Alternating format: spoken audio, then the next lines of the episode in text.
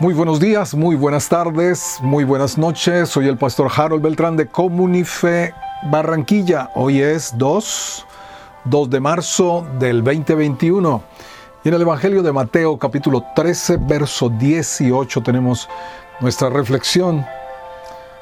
Jesús explicó dos de las parábolas de Mateo 13, la parábola del sembrador y la parábola del trigo y la cizaña.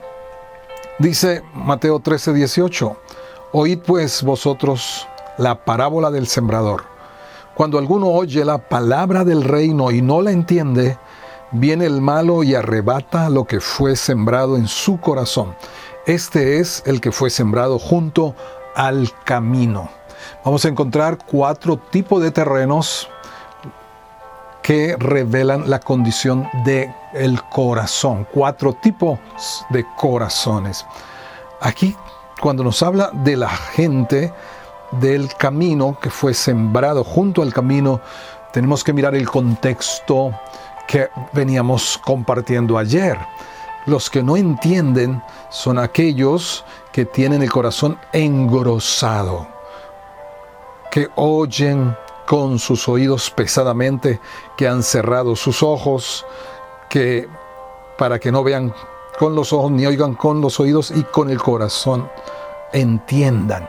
Son personas que han tomado ya una postura de antagonismo, de oposición al Evangelio del Reino, a la palabra del Reino, al gobierno del Reino de Dios sobre sus vidas. Entonces toda palabra del Reino que es depositada el diablo tiene derecho para arrebatarla de ellos. El versículo 20, otro tipo de terreno, dice el que fue sembrado en pedregales, este es el que oye la palabra y al momento la recibe con gozo, pero no tiene raíz en sí mismo, sino que es de corta duración. Pues al venir la aflicción o la persecución por causa de la palabra, luego tropieza pudiéramos decir que aquí se tipifican las personas emocionales, las personas que, como dice, reciben al momento con gozo, tienen un momento de lucidez, se alumbra algo del reino en sus vidas y lo toman, lo abrazan y son efusivas, pero a todos nos va a llegar el tiempo de prueba, de aflicción, de persecución por la palabra que estamos ah, implementando, encarnando, obedeciendo. Pero aquí dice como emocionales, como se queda todo en la superficie, son de corta duración, no tienen raíces, no profundizan se pasa el tiempo solamente en, en, el término o en el ámbito del alma, almáticos, y como vengan las circunstancias, así también van a estar arriba, abajo, y entonces sucede que tropiezan.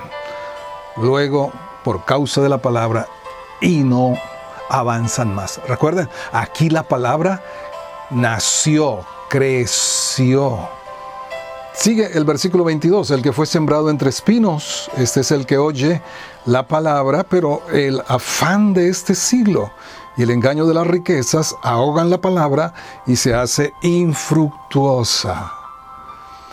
Aquí nos describe a los materialistas, personas que su énfasis, sus prioridades están en los afanes del siglo, en las riquezas de este mundo, en el mundo material.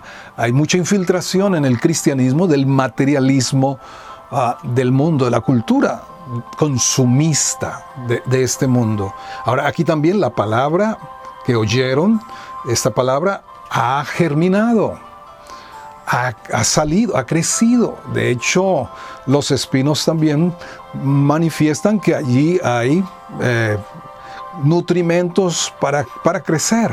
Sin embargo, debido a las prioridades, se ahoga la palabra y se hace infructuosa, es decir, no lleva fruto. Y por último, versículo 23, el, más el que fue sembrado en buena tierra este es el que oye y entiende la palabra y da fruto y produce a ciento, a sesenta y a treinta por uno.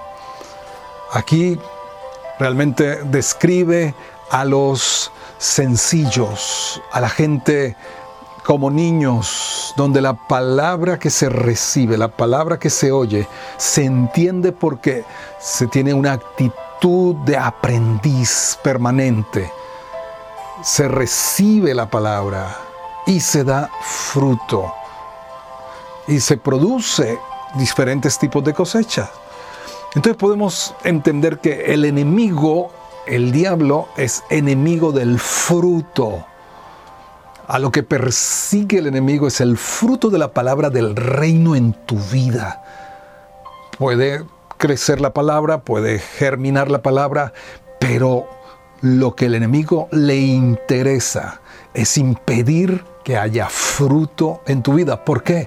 Porque en el fruto hay más semillas para replicar y multiplicar y poder llenar la tierra con el conocimiento de la gloria de Dios, que es el Evangelio del reino en la faz del Señor Jesucristo.